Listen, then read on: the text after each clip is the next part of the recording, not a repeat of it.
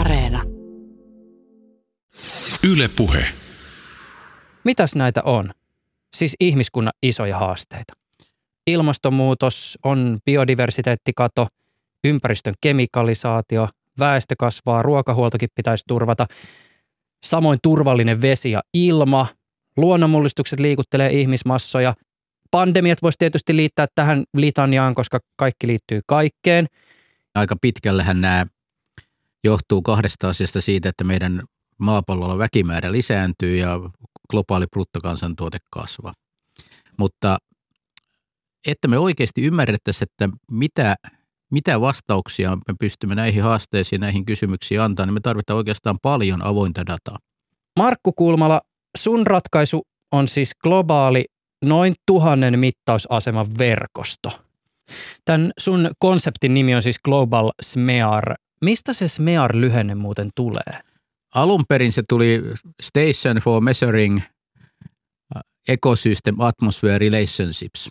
Nykyään se tarkoittaa se E siinä, ei enää ecosystem, se tarkoittaa Earth Surface. Okei, ja sitten suomennettuna se on suurin piirtein? No se tarkoittaa suomennettuna suurin piirtein sitä, että tutkitaan erilaisten ekosysteemien, metsäekosysteemien, kaupunkiekosysteemien, peltoekosysteemien ja ilmakehän vuorovaikutuksia ja niiden erilaisia takaisinkytkentöjä.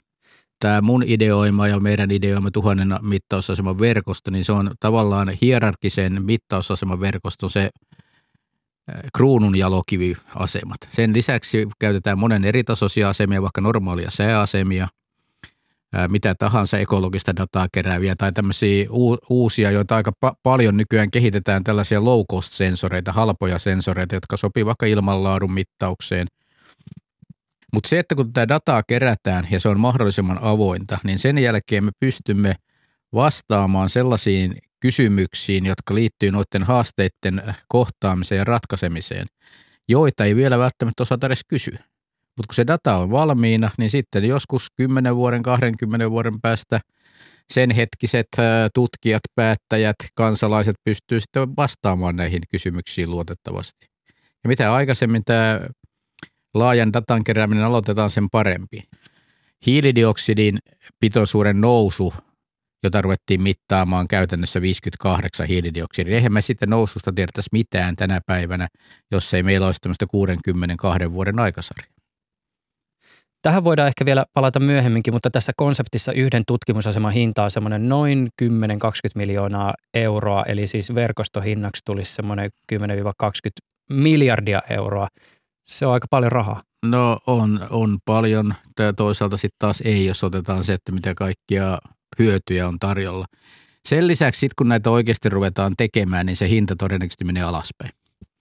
Sanoisin, että se 1000 asemaa maksaisi ehkä vain 5 miljardia, ei 10-20. No sehän verran sitä tippuu taskusta, kun parkkirahoja kaivaa. Kanssani studiossa on tänään akatemiaprofessori ja ilmastotutkija Markku Kulmala. Kulmala on Helsingin yliopiston aerosoli- ja ympäristöfysiikan professori. Ja kun teemme tätä haastattelua, niin akateemikko Kulmalalle on juuri myönnetty Louis ja Göran Ehrnroothin säätiön uusi suuruudeltaan 40 000 euron suuruinen tunnustuspalkinto. Tämä palkinto myönnettiin kansainvälistä tunnustusta herättäneestä työstä ilmakehän koostumuksen ja ilmastonmuutoksen tutkimuksen alalla. Tänään tässä haastattelussa olisi tarkoitus puhua siitä työstä, jota Kulmala tekee, ja erityinen fokus on niissä ratkaisuissa, joita Kulmalan mukaan olisi syytä tehdä maapallon isojen haasteiden ratkaisemiseksi. Teemme tätä haastattelua syyskuussa 2020. Yle Puheessa Juuso Pekkinen. Ja onneksi olkoon tunnustuksesta. Kiitoksia. Aina välillä tekijöiden tarinan alkutaipaleelta pointataan joku tämmöinen tosi dramaattinen tapahtuma, joka sitten viitotti tietä kohti sitä, mitä henkilö tekee. Sun kohdalla usein nostetaan esiin Tsernobylin ydinvoimalaonnettomuus ja miten sen vaikutusten tutkiminen antoi suuntaa ei pelkästään sun uralle, vaan myös koko suomalaiselle ilmakehätutkimukselle. Yhdysvalloissa moni sotilaaksi päätynyt henkilö kertoo, kuinka esimerkiksi VTC:n iskut oli sysäys sille, että henkilö hakeutui palvelukseen. Kun me tehdään tätä haastattelua, niin uutiskuvissa on nähty apokalyptiseksi kuvattuja näkyjä Yhdysvaltojen San Franciscosta, jossa kaupunki on herännyt täysin oranssin taivaan alla. Ja tämän oranssin valon taustalla on maastopalojen savu, jonka hiukkaset sirottaa valoa niin, että vaan se likaisen oranssi valo lankeaa kaupungin ylle. Ja vielä päälle dramatiikkaa tuskin vähentää taivaalta satava tuhka. Mitä luulet, kuinka moni maailmanlopun valossa kylpevää Golden Gate Bridgeä tänä aamuna katseleva yhdysvaltalaisnuori päättää tänään alkaa isona ilmastontutkijaksi? Oikeastaan jos muutamakin ryhtyy, niin hyvä. Siis en nyt usko, että kaikki ryhtyy ja muutenkin niin, jos kaikki ryhtyisi, niin kaikilla olisi töitäkään, mutta joka tapauksessa uskon, että muutama ryhtyy. Tämähän loppujen lopuksi tämä alue täällä Kaliforniassa, USAn länsirannikolla, niin se on ollut ilmakehätutkimuksessa yksi merkittävämpiä alueita kaiken aikaa. Esimerkiksi mä näytän omissa esitelmissäni nykyään aika usein kuvan Lontoon saastesumusta vuodelta 1952, joka oli tämmöistä niin sanottua hernerokkasumua, jossa hyvä kun näitä kädenmitan eteenpäin. Ja sitten tämä Los Angelesin kemiallinen savusumu, niin se on tavallaan paljon miedomman näköistä, mutta se on lähes yhtä vaarallista, jos mietitään kuinka monta ihmistä kuolee näiden saasteiden takia. Ja se, mikä sitten on oikeastaan mielenkiintoista, niin jossain Kiinan suurkaupungeissa ja muissa suurkaupungeissa ollaan tavallaan tilanteessa, että on Lontoo plus Los Angeles. Eli on niin kuin ne molemmat savusumut yhdessä siinä saastekoktailissa, mitä me ollaan nyt käyttänyt tätä nimitystä viimeiset 5-6 vuotta. Ja nyt kun siihen pistetään sitten mukaan tämmöinen, että sä saat tämmöisiä mielenkiintoisia valoilmiöitä, että tulee oranssista väriä, tai mitä sitten tuleekin milloinkin. Niin jos tulee niin kuin sopivan kokoisia hiukkasia tai sopivan kokoista niin kuin koostumusta olevaa kaasuja, nämä hiukkaset yhteensä, ja sitten kun siinä vielä sataa sun päälle kaiken näköistä, oikeastaan se ei edes sadetta, vaan se on tämmöistä niin kuin kuivadepositiota, kuivaa laskeumaa, se ei ole edes sadetta. Jos siellä oikeasti kunnolla satasi, niin se tuli sitten aika nopeasti pois. Ja sitten voidaan palata takaisin siellä Lontooseen 52. Jos oltaisiin yhtä huonossa tilanteessa kuin silloin, niin ei sitä oranssiakaan valoa näkyisi. Se ei näkyisi mitään valoa. Se ei näkyisi pelkkää harmaata ja mustaa. Eli tämä, että vaikka nyt onkin tämmöinen todella erikoinen tilanne, niin siitä voi olla tyytyväinen, että näkee edes jotenkin eteenpäin. Mainitsit nämä Kiinan savusumut tai nämä Kiinan suurkaupungit, jossa sitten tietysti se taivas on aika synkänäköinen välillä, niin ehkä vielä siis se, että ensinnäkin, että kun sitä katsoo päivästä toiseen nuorena, niin tuleeko sitten niitä hetkiä, joissa miettii, että no musta tulee ilmastontutkija. Ja sitten taas toisaalta, jos ajatellaan vaikka sitä San Franciscon tilannetta, jossa syynä on ne metsäpalot, niin osaako tavallinen ihminen aina yhdistää näitä valtavia ongelmia, joita mä tuossa esimerkiksi aluksi luettelin, että se, että miten ne liittyy toisiinsa, koska toisaalta nämä niin kuin vuorovaikutuksista takaisin kytkennät, ne ei ehkä ole välttämättä tavalliselle ihmiselle aina ihan niin helppoja hahmottaa. Joo, se ei ole siis mitenkään ihme, että niitä ei ole helppo hahmottaa, koska tämähän on oikeasti mutkikas asia. Mutta voisin sanoa, että aika moni asiat nämä liittyy toisiinsa, on aika helppo ymmärtää ihan maalaisjärjellä. Siis jos sulla on ilmasto lämpiä, niin todennäköisesti sulle tulee jotain ääriilmiöitä ja todennäköisesti sulle sitten tapahtuu jotain kuivuutta sun maaperässä, joka vähentää ruoantuotantoa ja niin edelleen ainakin jossain päin. Eli on olemassa tietyt takaisinkytkennät, mitkä on aika helppo nähdä, että nämä liittyy toisiinsa, mutta sitten on semmoisia hyvin paljon hankalampia takaisinkytkentöjä, joita todellakaan ei pysty pelkästään itse miettimällä ja katselemalla ulos löytämään.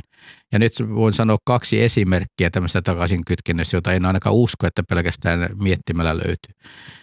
Kytkentä 1 liittyy tähän ilmastonmuutokseen, eli jos meillä kasvi yhteyttää normaalia fotosynteesiä, se aina sitoo hiiltä, hiilidioksidia ilmasta. Sen prosessin ja yhteyttämisen sivutuotteena syntyy hiilivetyjä. Ja nämä hiilivedythän on semmoisia, että jos kävellään vaikka nyt metsässä sopivaan aikaan, niin siellä tuoksuu. Ja ne on just näitä hiilivetyjä, eli monoterpeenejä, jotka siellä tuoksuu. No sitten nämä monoterpeenit osallistuu ilmakemiallisiin reaktioihin, esimerkiksi auringonvalon. Eli auringonvalo synnyttää OH-radikaalia.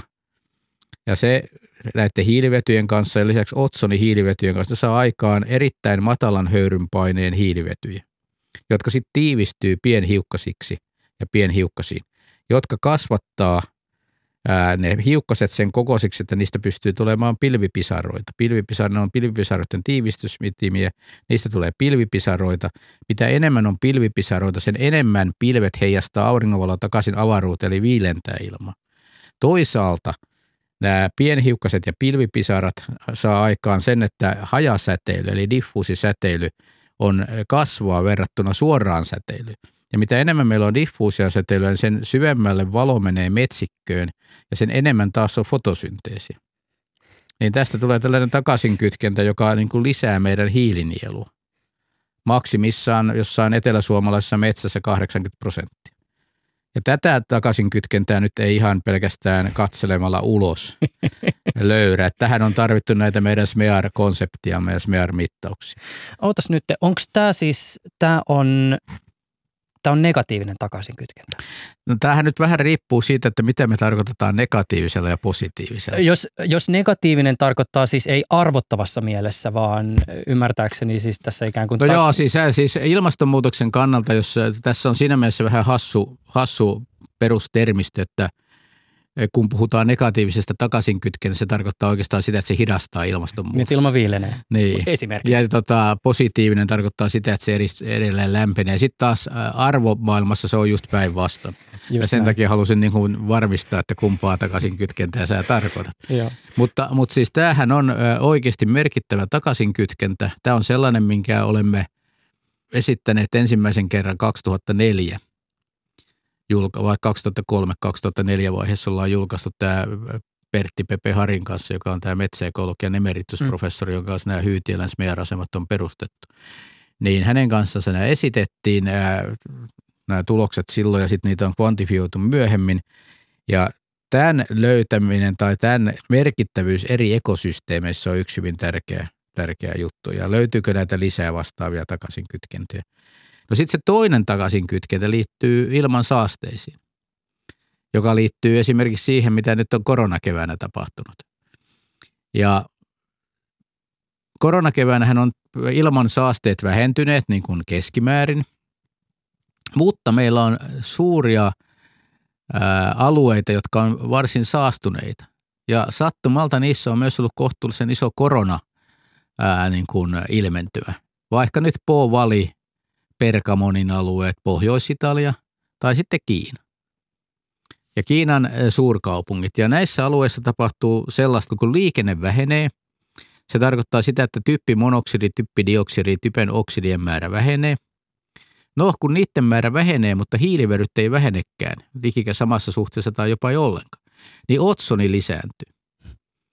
Ja se johtuu siitä, että otsonilla on tällainen maksimi, kun tullaan niin sanotusta ison NOx-pitoisuuden high NOx-alueelta alaspäin. Niin otsonin tuotto lisääntyy, ja kun otsoni lisääntyy, niin se tarkoittaa sitä, että ilmakemialliset reaktiot lisääntyy, tämä ilmakemiallinen saastekoktail lisääntyy, voimistuu, ja meillä tapahtuu sitä, että meillä vähenee typenoksidit, otsoni lisääntyy, pienhiukkasten lukumäärä lisääntyy ja pienhiukkasten massa lisääntyy.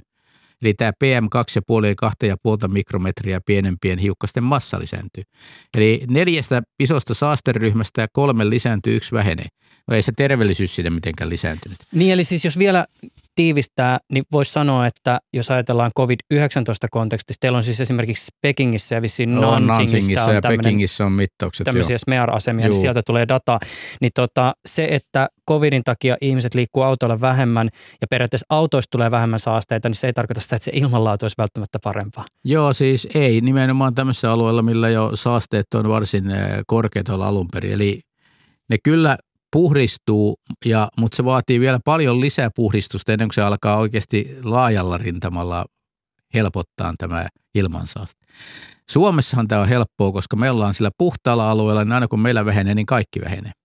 Ja meillä ei ole tavallaan tämmöistä, tämä takaisinkytkentä on Suomessa niin paljon heikompi, että meillä on hyvin harvoja tilanteita, että meillä tämmöisessä tapauksessa otsonimäärä lisääntyisi.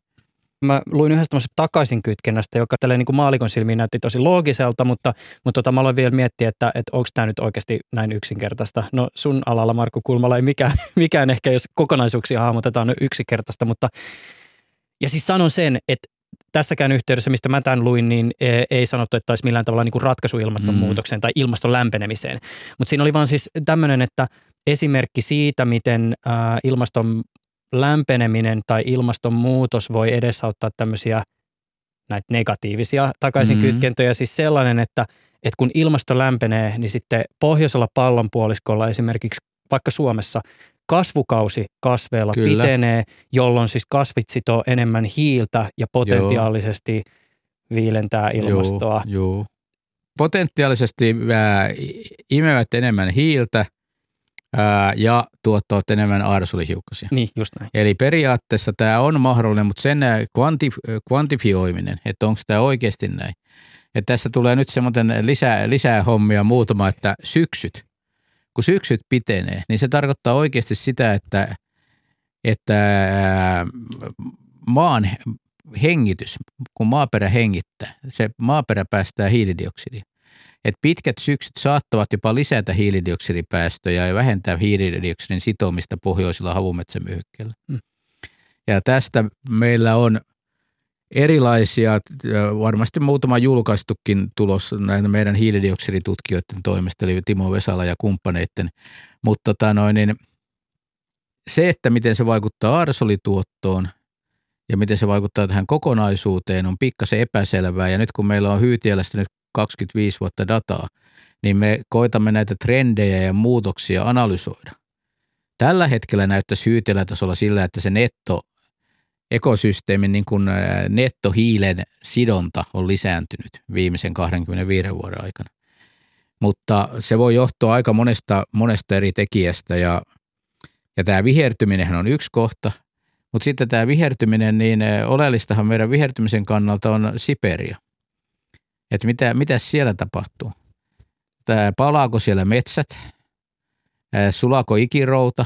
Vihertyykö Siperia? Kaikki tämä on totta. Kaikki nämä kolme. Mikä näistä on eniten tärkeintä ilmastonmuutoksen kannalta? Se ikiroudan sulaminen on todennäköisesti aika hankala kohta. Että nyt vaan otetaan, sieltä esimerkiksi tulee pernaruttobakteereita niin kuin on löytynyt ja sairastumisia. Onneksi ne ei ole levinnyt kauhean laajalle, mutta se pernarutto on kyllä sitten vielä vaarallisempi tauti kuin tämä COVID, kyllä, jos se alkaa leviämään. Viheliäinen vitsaus. Yle Puhe. Kun mainitsit Siperian, niin se täytyy sulta kysyä. Nyt esimerkiksi ollut taas isosti otsikoissa nämä tämmöiset valtavat kraaterit, joita sieltä Siperiasta löytyy, ja on olemassa ymmärtääkseni aika valistunut teoria siitä, että ne on tämmöisten niin kuin siis metaaniräjähdysten aiheuttamia. Joo, varmaan ainakin osa. Ja nythän niitä on siis ilmaantunut maastoon huomattavasti useampia, ja tämä kysymys siitä Siperian lämpenemisestä ja maaperän metaanin vapautumisesta on semmoinen ikään kuin kauhukuva, joka aika usein heitetään ilmaston lämpenemiskeskustelussa esille. Kuinka kuumottavana sä sitä asiaa pidät? No siis yksittäisiä tapauksia varmaan on, ja tämähän on ollut se syy, että minkä takia suomalainen tutkijajoukko, siis me Helsingin yliopistolta ja Ilmatieteen laitoksen, niin ollaan pyritty saamaan sinne mahdollisimman jatkuvia pitkäaikaisia mittauksia. Ja myös se, että miksi ollaan niin kuin monella eri tavalla koetettu verkostua venäläisten tutkijoiden kanssa. Ja voisi sanoa, että jos geopolitiikassa ei olisi tapahtunut Krimin miehitystä, niin meillä olisi siellä aika monta asemaa. Mutta se hidasti aika montaa meidänkin toimintaamme liittyviä juttuja. Nythän se perusongelma on se, että suurin osa siitä datasta, mitä meillä on Siperiasta, niin se on satelliittidata. Ja satelliiteilla ei päästä ihan tarkkaa kiinni näihin prosesseihin. Satelliitilla saadaan erittäin hyvää yleiskuvaa, saadaan kauniita kuvia, pystytään niin kuin kertomaan, että tämmöisiä hotspotteja löytyy. Meidän ideamme olisi se, että me niin kuin pitkäaikaisilla mittauksilla, joita on riittävän taajassa, saataisiin aikaan sellainen data, että me oikeasti nähdään, mikä kaikki siellä muuttuu. Ja koska sehän on vielä kaiken lisäksi erittäin suuri mineraalialue, paljon niin kuin fossiilisia polttoaineita, on tätä puuta, luonnonvaroja on aika paljon, että se on niin kuin taloudellisesti tärkeä alue. Ja se on niin kuin just sellainen alue, missä tätä tiedediplomatiaa tarvitaan niin kuin aika paljon. Siitäkin on varmaan jo noin 10 vuotta, kun aloitettiin virittelemään tämä Pan-Eurasian eksperimenttiä, joka siis ei ole mikään luonnontieteellinen eksperimentti, vaan se tarkoittaa sitä koetta, mitä ihmiskunta tekee maapallolla. Ja periaatteessa niin kun koskettaa meitä kaikkia, ja meillä tämä fokus on arktisissa ja boreaalisessa alueessa aika pitkälle sen takia, että jos mietitään, että Suomesta vedetään mitä tahansa isoa tutkimushanketta, niin ei se oikein mitään muuta voi olla kuin arktista ja boreaalista. Ja mehän voimme ajatella, että me vedetään jotain hanketta Amazonasilla tai Afrikassa, mutta maamme suuruus ja geomaantieteellinen asema niin kuin paljon paremmin sopii arktiseen ja boreaaliseen. Ja se on ollut se syy. Ja toisaalta sitten kyllä Suomessa on niin kuin perinteisesti aika monipuoliset tiedeverkostot Venäjän kanssa, joka helpottaa tätä. Ja sitten siihen tulee tietysti sitten se Kiina-kytkentä aika nopeasti, että Kiina on tämmöinen alue, johon vaikuttaa se, että mitä arktisella boreaalisella alueella tapahtuu, ja heidän toimintansa vaikuttaa siihen, mitä, siis se on niin kuin kumpaankin suuntaan olevaa vuorovaikutusta. Halutaan sitä tai ei, siis tämä on vaan sellainen, että näin se on. Mennään tässä vielä perusteisiin pikkasen takaisinpäin ja puhutaan sitten tiedediplomatiasta.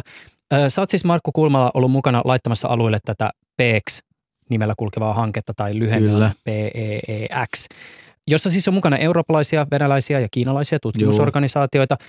Hankkeen yksi iso tavoitteista on luoda havaintoasemien ketju Skandinaviasta Siperian yli Kiinaan. Joo. Ja nämä isot tiedehankkeet, nehän on siis hyviä just tämän niin sanotun tiedediplomatian alustoja. Ja tällä termillä siis viitataan siihen, miten tämmöiset tiedehankkeet ikään kuin ylittää vaikkapa suurvaltapolitiikan jännitteet ja muiden ja eri maiden tutkijat tekee yhteistyötä riippumatta siitä, mitä maiden välillä on ehkä muuten sitten käynnissä. Isoina tiedediplomatian mahdollistavina projekteina on mainittu usein vaikkapa kansainvälinen avaruusasema, fuusioreaktoriprojekti ITER sekä CERN-organisaation hiukkaskiihdytin. Ilmeisesti PEEX-hankkeessa eräs ajatus on myös nimenomaan se, että se toimii jonkinlaisena tiedediplomatian-alustana. Joo, kyllä. Jälkeenpäin voi sanoa, että joo, meillä oli alun perinkin sellainen idea, mutta siis silloin siinä vaiheessa idea oli se, että okei, ruvetaan ottaa selvää, mitä me tiedämme Siperiasta. Ihan niin kuin, tämä oli se ensimmäinen lähtökohta meikäläisellä. Meillähän on aina ollut muutama niin kuin venäläistaustainen, tai aina, mutta viimeiset 20 vuotta joku venäläistaustainen, venäläinen siellä koulutuksessa saanut ihminen meillä töissä tutkijana tai opiskelijana. Ja kun me kutsuttiin sitä siihen aikaan Pan-Siperian eksperimentiksi, niin sitten tuli näiltä venäläisiltä, että hei, nyt oikein tykkää, että joku suomalainen puhuu jostain Pan-Siperiasta.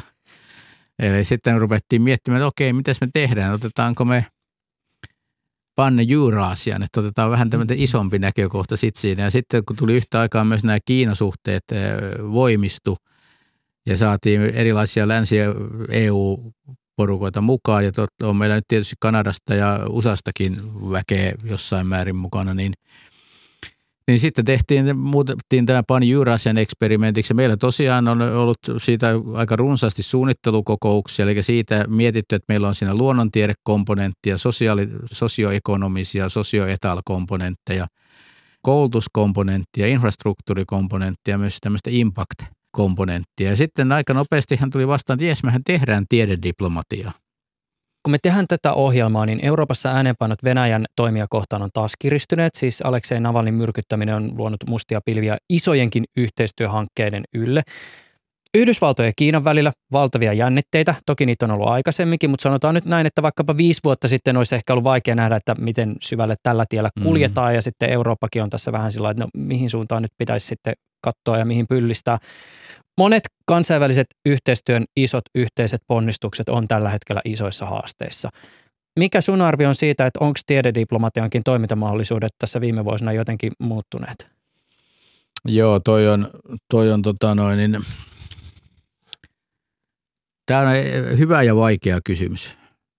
Mähän en ole analysoinut tiedediplomatiaa millään muulla kuin tällä omalla kokemuspohjallani ja omien verkostojeni kautta. Tiedeverkostot eivät ole millään tavalla niin kuin heikentyneet tänä aikana, mutta tietyt niin kuin resurssien saanti erilaisten isojen hankkeiden etenemiseen on tietysti hankalampaa, jos on tällaisia isoja konflikteja käynnissä.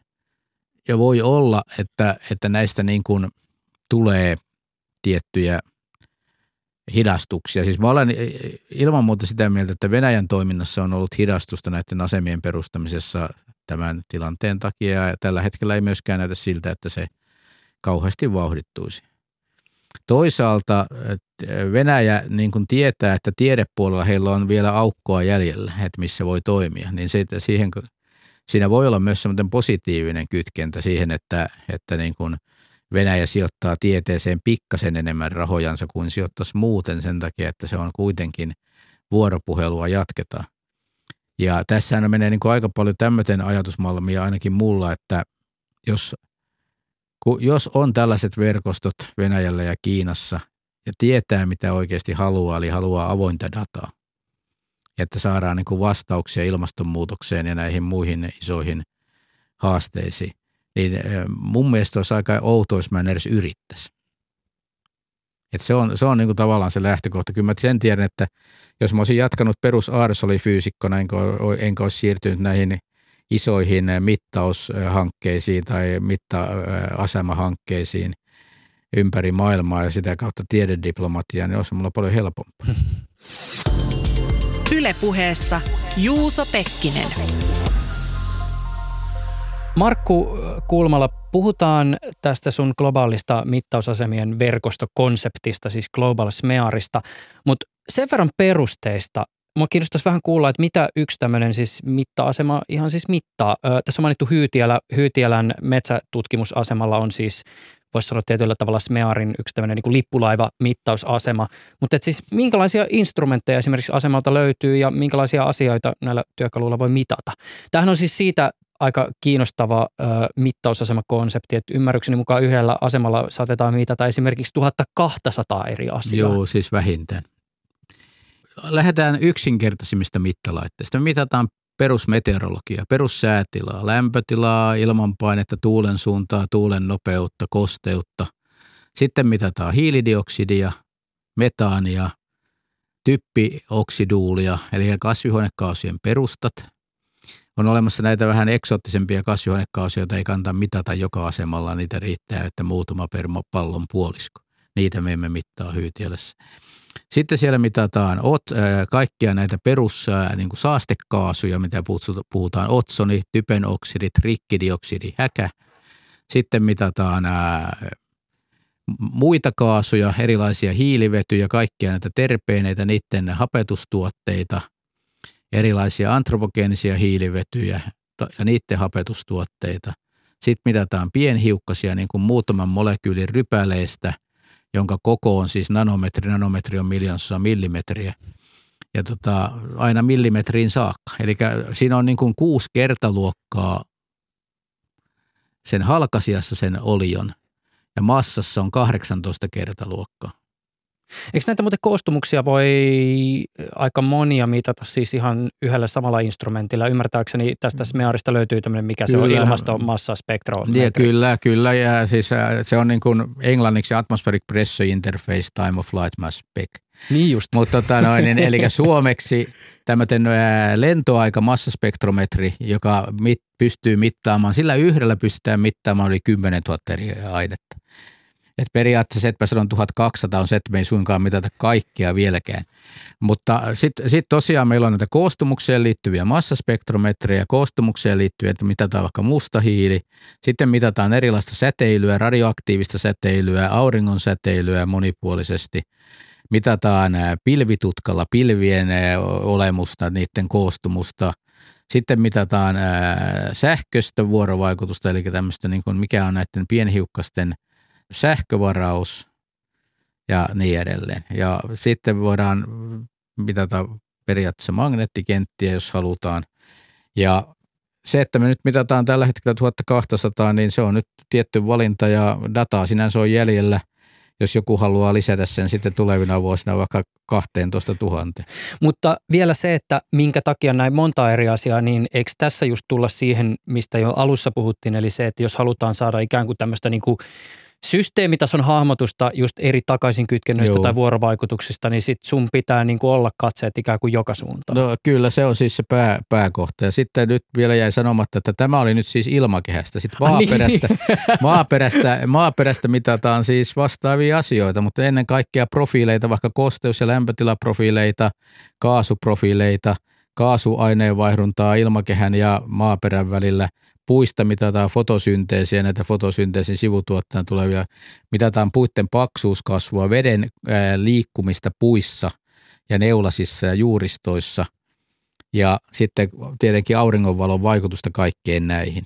Mm. Ja sitten sen lisäksi mitataan, nämä oli nyt pitoisuuksia, mitataan myös vuota.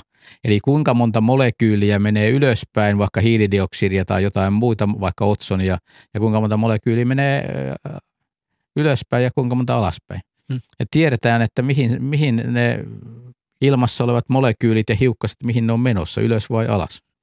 Sen verran mä voisin vielä tässä pointata, että ymmärtääkseni tämän kaiken ikään kuin siis taustalla on just se Tsernobyli sitä kautta, että kun te yrititte aikoinaan, sä teit vissiin silloin 86 väitöskirjaa tai väitöstutkimusta, niin te yrititte just hahmottaa sitä, että miten ne radioaktiiviset hiukkaset liikkuu osana sitä ekosysteemiä, joka täällä Suomessa on. Joo, kyllä.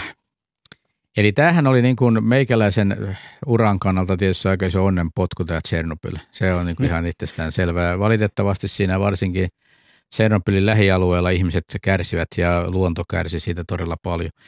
Mutta jos nyt otetaan tämä sille tältä kannalta, niin mähän tein väitöskirjaa silloin aiheesta, miten pienhiukkaset muodostuvat.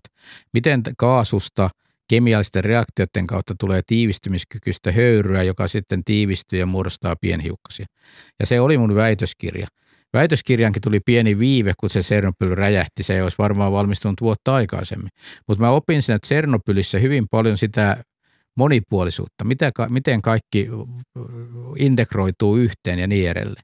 Ja sen taustallahan, sehän oli se taustatekijä, miksi me sitten ruvettiin perustamaan näitä SMEAR-asemia.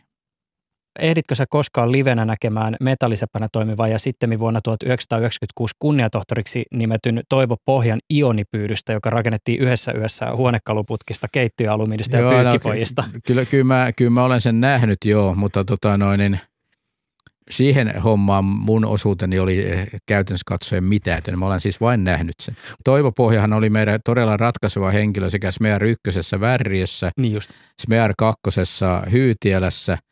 Ja sitten mukana myös tässä kouluttamassa näitä uutta sukupolvea. Pohjantopi on tehnyt kaiken sen Pohja on tehnyt pohjan tähän niin kuin tekniseen osaamiseen ja oikeasti säästänyt hirmukasan yliopiston varoja ja sitä kautta tietysti veronmaksajien varoja.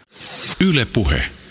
Mä voisin yhteen asiaan palata, mitä ollaankin tässä jo sivuttu, joka on käsitykseni mukaan erittäin olennaista tässä koko globaalissa SMEAR-konseptissa. Siis yksi perustelu tälle koko mittausasemien verkostoille käsittääkseni on se, että data ilmakehästä, ilmanlaadusta ja ilman koostumuksesta ja monista muista asioista on siis hajallaan osin yhteensopimatonta ja eriytynyttä. Sä mainitsit nämä, että satelliiteilla saadaan kivoja kuvia ja hyviä mittauksia, mutta ne on ymmärtääkseni aika just tämmöistä niinku kapeasta näkökulmasta ja sitten kun sitä dataa pitäisi vielä jotenkin yhteensovittaa jossain ja vielä sitten jos otetaan tämä globaali mittakaava, niin ei ole helppoa. Tai sitten jos mietitään jo olemassa olevia vähän SMEARin kaltaisia tutkimusasemia ympäri maailman, niin ne ei ole verkosto, vaan ne on tutkimusasemia siellä täällä. No siis vähän niin kuin sekä että. Nythän tätä datan harmonisointia, datan yhtenäisyyttä edetään niin kuin muillakin kuin tällä SMEAR-rintamalla. Eli tätä tehdään oikeastaan aika monella eri tavalla ja tämä SMEAR, joka on se, että meillä on samassa paikassa paljon, on tietysti kaikki yksinkertaisin tässä asiassa. Kallista, mutta toisaalta yksinkertaista. Sitten toinen vaihtoehto on se, että meillä on erikseen vaikka kasvihuonekaasumittaukset, erikseen vaikka ekosysteemimittaukset, erikseen vaikka aerosolihiukkasmittaukset ja niin edelleen. Ja sitten nämä datat voisi tulla yhtenäiseen datapankkiin. Tällä hetkellähän näin ei ole, että ne tulisi samoihin datapankkeihin, mutta se ei ole millään tavalla mahdotonta, että sitä niin kuin tehtäisiin. Euroopassahan on aika paljon tällaista eurooppalaista tutkimusinfrastruktuurikehitystä. On olemassa esimerkiksi just tämä ICOS, eli kasvihuonekaasu, Integrated Carbon Observation System, jonka päämaja on Helsingissä Kumpulan kampuksella, ja toisaalta on sitten ACTRIS, joka on Arcelor-Clautan Treiskä, siis jonka senkin päämaja on Kumpulassa. Nämähän on tavallaan tämmöisiä niin kuin sisarorganisaatioita, mutta koska eurooppalainen tutkimusyhteisöt ja tutkimuspolitiikka ei mene sille, että ne olisi tasan samat yhteisöt paitsi Suomessa, niin sen takia niitä ei voi panna niin kuin yhteen, mutta ne voivat tehdä paljon yhteistyötä ja niillä on paljon keskinäistä etua, mutta siinä, että meillä on tämä SMEARit olemassa, niin tietenkin helpottaa tätä yhteistyötä, että on esimerkki kautta ja nykyään jo esimerkkejä siitä, että tämä pystytään tekemään, että ei ole pelkkää haihattelua. Lähdetään siitä ajatuksesta, että tämmöinen kokonaisuus saadaan aikaiseksi ja siihen pistetään se rahamäärä, minkä se vaatii, vaikka se 20 miljardia euroa tai vähän vähemmän, jos mittausasemien hintaa saadaan alas. Mutta tässä tilanteessa mä vielä mietin niinku sitä, että minkälaisia sitten kuitenkin ehkä potentiaalisia sudenkuoppia tähän ikään kuin kokonaisuuden arviointiin laadullisesti ehkä liittyy. Mä en haluaisi nostaa tässä asiassa Kiinaa erityisesti tikunnokkaan, mutta tämä seuraava kysymys nousee esille aika ajoin, erityisesti siinä yhteydessä, kun erilaisia tämmöisiä päästötavoitteita ja päästökauppamekanismeja on yritetty luoda. Mä oon kuullut useita syitä siihen, miksi Kiinan esittämän päästödatan laatu voidaan kyseenalaistaa. Käsitykseni mukaan syitä haetaan esimerkiksi paikallisen ja keskushallinnon välisestä suhteesta ja erilaisista virkamiesten insentiivirakenteista, mutta siis tiivistäen Kiinasta saatavan datan laatu herättää paljon kysymystä ja keskustelua. Mistä me voidaan tietää, että SMEAR-verkoston operaattoreiden ilmoittamaan dataan voitaisiin luottaa? Siis vaikka dataa kerättäisiin reaaliaikaisesti, niin tuskin teidän infrassa on mietittynä jotain lohkoketjuratkaisua, joka aukottomasti estäisi datan manipuloinnin. Joo, tässä on oikeastaan perustavaa laatua oleva ero siinä, että mitataanko me ilmakehää vai kerrommeko me päästöistä. Se perustavaa laatua ero on se, että ilmakehän datan manipulointi on hirmu paljon vaikeampaa, koska se muuttuu jatkuvasti. Sä et voi niinku ajatella, että sä koko ajan vedät vaikka 3,7, on se mikä yksikkö hyvänsä. Kun se nyt vaan on vaikka nyt 0,3 sataan ja vaihtelee nopeasti. Niin se ei niin kuin auta, että se on 3,7. Mutta sitten kun puhutaan päästöistä, niin päästöthän ei välttämättä ole mittausdataa. Ne on laskennallisia juttuja ja niiden manipulointi on todella helppoa. Ja periaatteessa kaikki nämä, just vaikka tämä ICOS, on tehty sitä varten, että me niin kuin mitataan ilmakehässä, jolloin voidaan laskea takaisinpäin, mikä on päästö ja miltä alueelta. Ja siihen on aika paljon tehnyt niin kuin erilaiset henkilöt hyvää työtä vuosien mittaan. Ja ei niin kuin, tämän perusilmakehädatan manipulointi ei ole mahdollista. Päästölaskentaa on mahdollista antaa ihan mitä sua huvittaa. Ja tähän niin kuin pystytään tällä hetkelläkin toteamaan, että tämä on luotettavaa lähinnä niin kuin muutamassa maassa tämä päästödata. Ja ei se Kiina ainoa ole, missä se on epäluotettava. Ja sitten tämä toinen puoli, että jos me mitataan 1200 suuretta vaikka, niin jos me niistä 2-3 manipuloidaan, niin me niin kun pystymme näkemään, että ne loput osoittaa, että tämä on tehty väärin nyt tämä muutama mittaus. Ja nythän tämä perusongelmahan on, että mitä tarkoittaa avoin data. Mikä on minkäkin maan lainsäädäntö siinä, että mitä dataa saa niin kuin käyttää ja kuka saa käyttää ja millä ehdoilla käyttää ja niin edelleen. Ja tämähän on sellainen, että tämä tarkoittaa ihan eri asiaa, että korkealla poliittisella tasolla kaikki kehuvat, että me teemme avointa dataa ja me tarvitaan tämmöistä näin niin kuin vaikka Kiinassa käytetään termiä digital earth. Mutta sitten sen jälkeen, kun mitä se tarkoittaa, että kuka sitä saa käyttää, kuka saa downloadata, missä se data sijaitsee, missä on varmuuskopiot. Ja millä tavalla. Kyllä mä voin ihan rehellisesti sanoa itsekin, että en mä usko mihinkään kasvihuonekaasupäästölukuihin. Mutta siihen mä kyllä uskon aika hyvin, mitä mitataan ilmakehässä. Yle Puheessa Juuso Pekkinen. Sä esittelit Markku Kulmala SMEAR-konseptia vuoden 2018 alussa julkaistussa Nature-lehden numerossa ja sä mainitsit siinä 4 erityistä hotspottia, joihin mittausasemia olisi tärkeää saada, ja mä voisin hieman pointata näitä. Yksi näistä oli... Mä en sanonut 5. Okei. No sä muistat ehkä paremmin. Mä jotenkin muistelin, että niitä... Joo. Mutta yksi näistä oli siis sitä Siperia, josta puhuttiin. Kyllä. Totesit, että Afrikkaan pitäisi saada ainakin 30 mittausasemaa vähintään. Joo. Sitten Etelä-Amerikka tietysti, siellä toki on jo esimerkiksi tämmöinen Amazon Tall Tower Observatory, joka on vähän niin kuin vastaava. Kyllä se on oikeastaan hyvin samantapainen, mitä mä tarkoitan SMEAR-asemalla. Joo, mutta minkä takia esimerkiksi jokaisessa tämmöisessä niin sanotussa megakaupungissa siis pitäisi olla SMEAR-asema? Joo, ja sitten tämä kaksi muuta hotspottia siis alueellisesti oli Sahara ja muu tämä todella kuiva alue niin kuin Arabian niemimaalta koko Saharan ylitse. Ja sitten Itä-Aasia, Kiina ja sen lähialueet. Ja sitten nämä megacity-kysymyksethän on aika mielenkiintoisia sen takia, että joka ikinen megacityhän on erittäin suuri päästölähde, erittäin suuri, niin kuin siellä on toimintaa. Koko ajan urbanisoituminen, kaupungistuminen lisääntyy.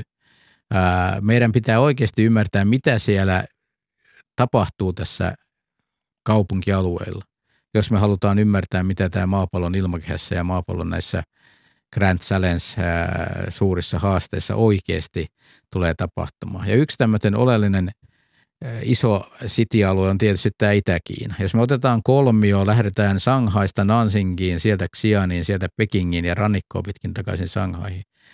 Se on noin 1,000,004 kilometriä se alue. Siinä asuu yli 600 miljoonaa ihmistä, eli noin 10% maapallon väestöstä. No siellä tapahtuu vaikka mitä. Jos ei me ymmärretä, mitä sillä alueella tapahtuu, niin ei me nyt oikeasti voida ymmärtää, mitä tapahtuu tulevaisuudessa ilmakehässä, ilmastonmuutoksessa ja monessa muussa jutussa. Ja se on se syy, minkä takia tällä hetkellä tämä munkin ja meidän suurin mielenkiinto ja tarkoitus on ymmärtää, mitä siellä tapahtuu. Ja se kiinalaisesta datasta, jota nyt puhuttiin, niin sitä saa käyttöön, kun tehdään yhteistyössä kiinalaisten kanssa.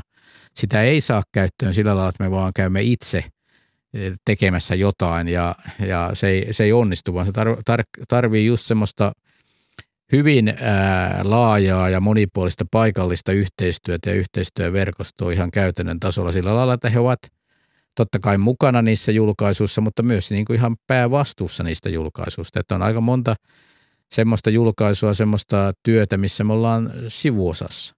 Mutta se mahdollistaa se avoimen datan. Ei se ole se oleellista, että pitääkö meidän olla pääosassa, vaan se, että se avoin data on se päätarkoitus, että sieltä saadaan tulosta, josta voidaan sitten niin kuin oikeasti ymmärtää näitä isompia juttuja, vaikka just tämä saastekoktailija tai se, että mitä se Gigacity tekee siellä sillä alueella. Ja toinen syy, miksi mä kutsun sitä 1,000,004 kilometrin aluetta Gigacityksi, on se, että kun olen ensimmäisen kerran ajellut junalla, niin siellähän oli aika paljon maaseutua.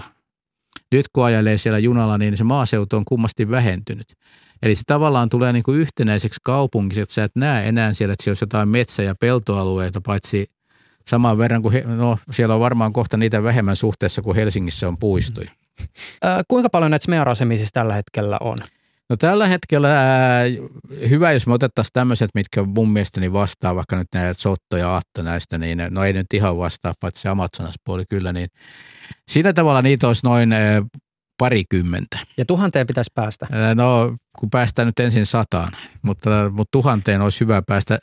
Sellaisia, mitkä on niin kuin yhtä hyviä kuin Hyytiälä, niin valitettavasti ei ole vielä muita. Mutta se Peking, Nanjing alkaa olla hyvin lähellä. Kiinaan on tulossa joukko muita.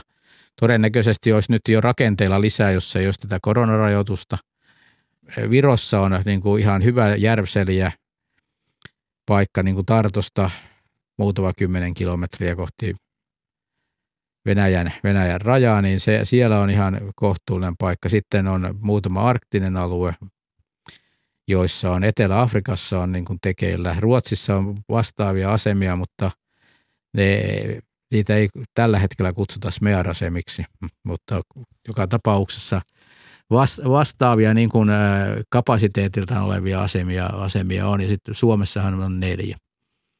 Ja sitten otetaan vielä Pallas-Sodankylä, niin käytännössä 5 ja niin edelleen. Niin kyllä niitä nyt toistakymmentä on silleen tiukemminkin laskea ja parikymmentä, mutta se etenemisnopeus alussa ei ole tietenkään mikään huima. Siinä menee oma aikansa ja saa nyt sitten nähdä, että nähdä, että kuinka kauan tässä nyt oikeasti menee. Keskimäärin näissä menee aina kauemmin kuin mä kuvittelin. Tässä on tietysti tämä aikakysymys on monestakin mielessä ja monella tasolla kiinnostava. Jos ajatellaan siis sitä, että tämän tyyppinen verkosto olisi tarpeellinen esimerkiksi juuri näiden niin kuin isojen haasteiden ratkaisemiseksi, eikä vähintään ilmastonmuutoksen hillitsemiseksi, siis, johon tietysti tarvitaan sitä siis hyvää dataa.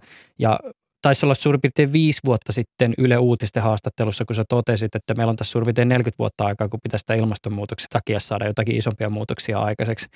Eli nyt sitten 35 vuotta. Niin. No mä olen viimeaikaisissa esitelmissä ne sanonut aika selkeästi tällä lailla, että 20 vuoden kuluessa pitäisi saada aikaan sellainen tilanne, että vuotuinen hiilidioksidimäärä ilmakehässä ei enää lisääntyisi. Eli kun se tällä hetkellähän lisääntyy tuommoisen 3 ppm, eli ppm on miljoonasosa, niin se ilmatila vuodessa, niin se lisääntyy noin 3 ppm vuodessa. Ja se lisääntyminen ei ole kyllä millään tavalla niin kuin hidastunut viimeisten vuosikymmenien aikana. Ja 20 vuodessa pitäisi päästä sellaiseen tilanteeseen, että se ei enää lisääntyisi. Ja se tarkoittaa silloin sitä, että hiilinielut on isompia kuin hiilipäästöt. Silloin se ei enää lisääntyisi. Tällä hetkellä vuositasolla noin puolet hiilipäästöstä sitoutuu metsiin ja muuhun maaekosysteemeihin ja meriin. Noin puolet. Ja eli on 2 vaihtoehtoa, joko ne nielut alkaa kasvaa tai sitten tämä päästöt puolitetaan. No tilanne tietenkin voidaan sanoa, että nyt on hirveä kasa ohjelmia, jossa todetaan, että ollaan nollapäästö. Eli päästöjen puolittaminen pitäisi olla helppo. No käytännössä se ei kyllä globaalisti ole helppoa. Että se vaatii niin kuin aikaa ja hyvä puoli tässä on se, että jos me käytettäisiin parasta mahdollista teknologiaa erilaisten tuotteiden, autojen, kännyköiden, minkä tahansa tuottamiseen, niin ne päästöt menisivät heti 60% nykyisestä. Niin siinähän ei ole sitten enää kuin 10% jäljellä, että päästään siihen puoleen, eli päästään sen alaspäin. Tämä siis ei ole teknologisesti mahdotonta, mutta se, että me saadaan koko globaali talousjärjestelmä ja globaali muutkin järjestelmät toteuttamaan tällaisen jutun, niin se on kyllä enemmän kuin haasteellista. Se näkyy tavallaan siitä, että hidastuuko meidän tämä hiilidioksidin vuotuinen kasvu, rupeako se hidastumaan, sen pitäisi sekaksi hidastua sen kasvun, sitten sen kasvun pitäisi mennä nollaan ja sitten sen kasvun pitäisi, niin kuin, että se rupeakin alenemaan. Ja tähän, että tämä rupeisi alenemaan, niin mun mielestä noin 20 vuodessa pitäisi päästä siihen. Se on niin kuin mielestäni täysin mahdollista, mutta se ei ole mikään semmoinen, että varotaan jotain vippaskonstia. Pitäisikö tässä alkaa toivoa sitä, että ei tapahtuisi se perinteinen, eli että ihmisen arvot tai tapa hahmottaa maailmaa iän myötä muuttuisi, koska tällä hetkellä varmaan jonkinlainen toivon oljenkorsi on siis se, että jos katsotaan vaikka Suomessa, tehdään nuorisotutkimuksia siitä, että mitä nuoriso pitää tulevaisuuden pahimpana uhkana, niin ilmastonmuutos aina on siellä niin kuin top of the top tällä hetkellä. Niin täytyy vaan toivoa, että se, tai pitäisikö toivoa, että se ei niin kuin todellakaan lähde sieltä listojen kärjestä pois, kun siis, nämä ihmiset vanhenee. No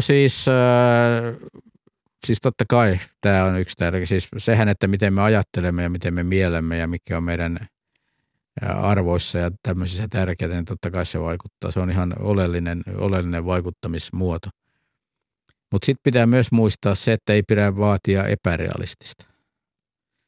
Että pitää oikeasti ymmärtää, että se todellinen tavoite on se, että hiilidioksidin pitoisuus vähenee ilmakehässä ja muiden kasvihuonekaasujen. Se on se todellinen tavoite. Se ei tarkoita sitä, että me rupeamme kaikki elämään kivikautta. Se ei missään nimessä tarkoita sitä. Se ei myöskään ole mahdollista, että kaikki hiilidioksidipäästöt menee nollaan. Mutta se, että tämä päästöt miinus emissiot menee alle nollan, eli ollaan niin kuin tavallaan hiilinegatiivisia.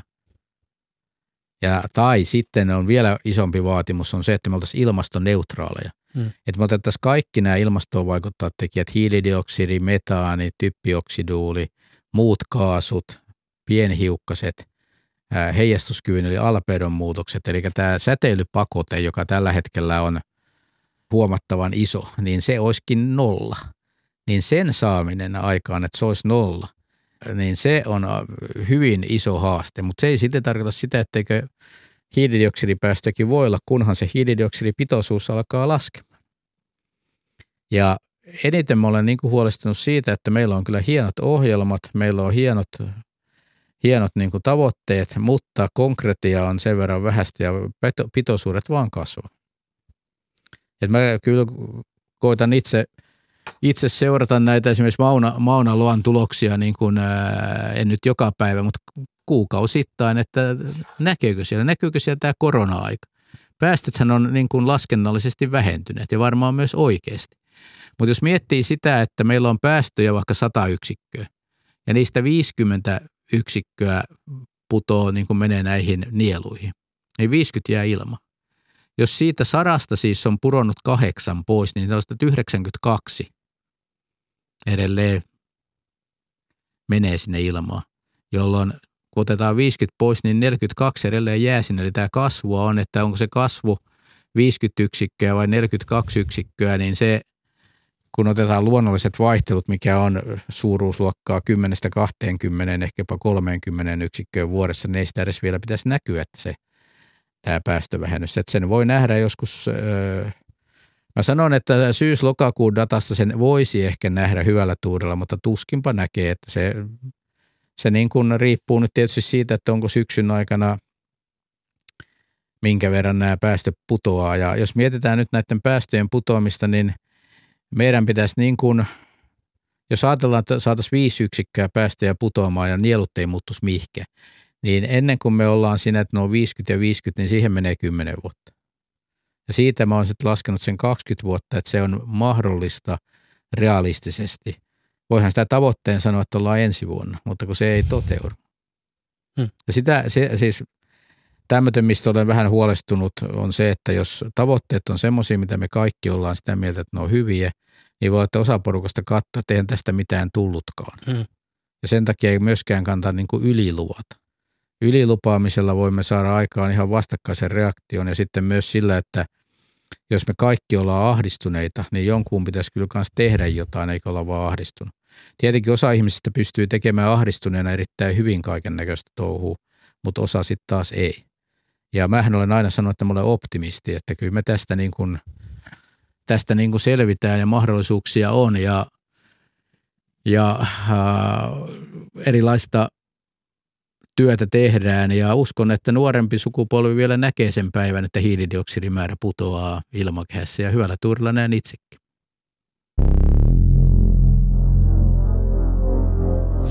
Yle Puhe.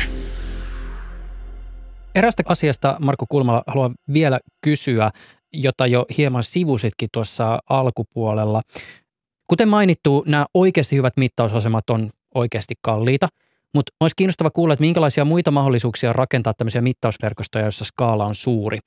The Verge-teknologiasivusto uutisoi tänä vuonna, että Google yrittää luoda maanjäristyksiä seuraavan ja kartoittavan verkoston, jossa sensorina toimii ihan tavallisten Android-puhelinten gyroskoopit.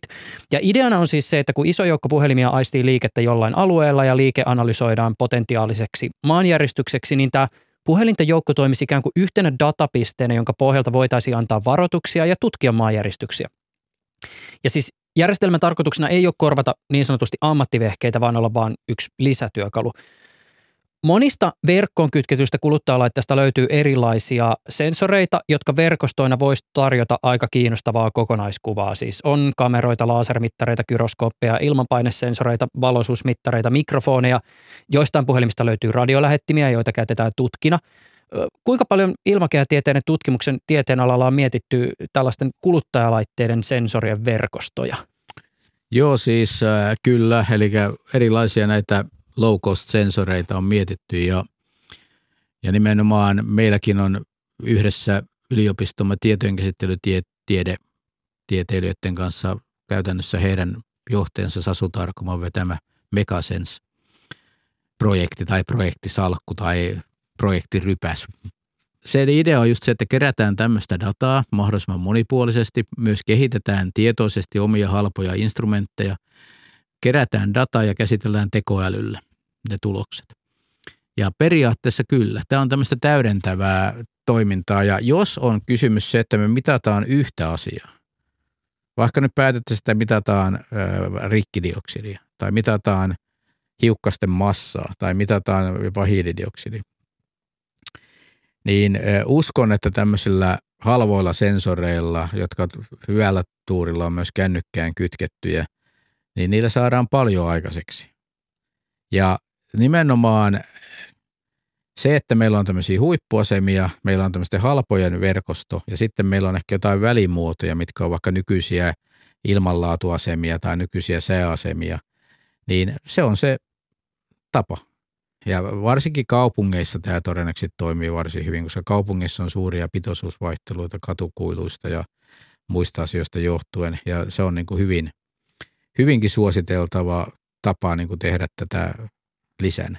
Mutta sitten tässä on se vaara, että joku voi kuvitella, että ei tarvita näitä parempia asemia ja sen jälkeen voi todeta, että sitten ei ikinä saada kalibroitua näitä, ei ikinä tiedä todellisia trendejä, jos ei niitä saada kunnolla kalibroituja ja ei pystytä niin kuin saamaan mitään muuta kuin sitä mahdollista yhtä kahta suuretta, mitä näillä voidaan saada.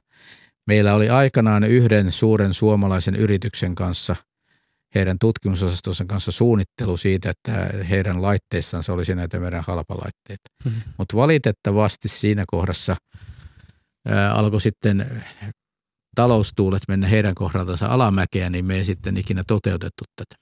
Viime vuoden lopulla Jane ja Aatos Erkon säätiö myönsi tämmöisen 3-vuotisen projektirahoituksen Helsingin yliopiston ilmakehätieteiden keskukselle.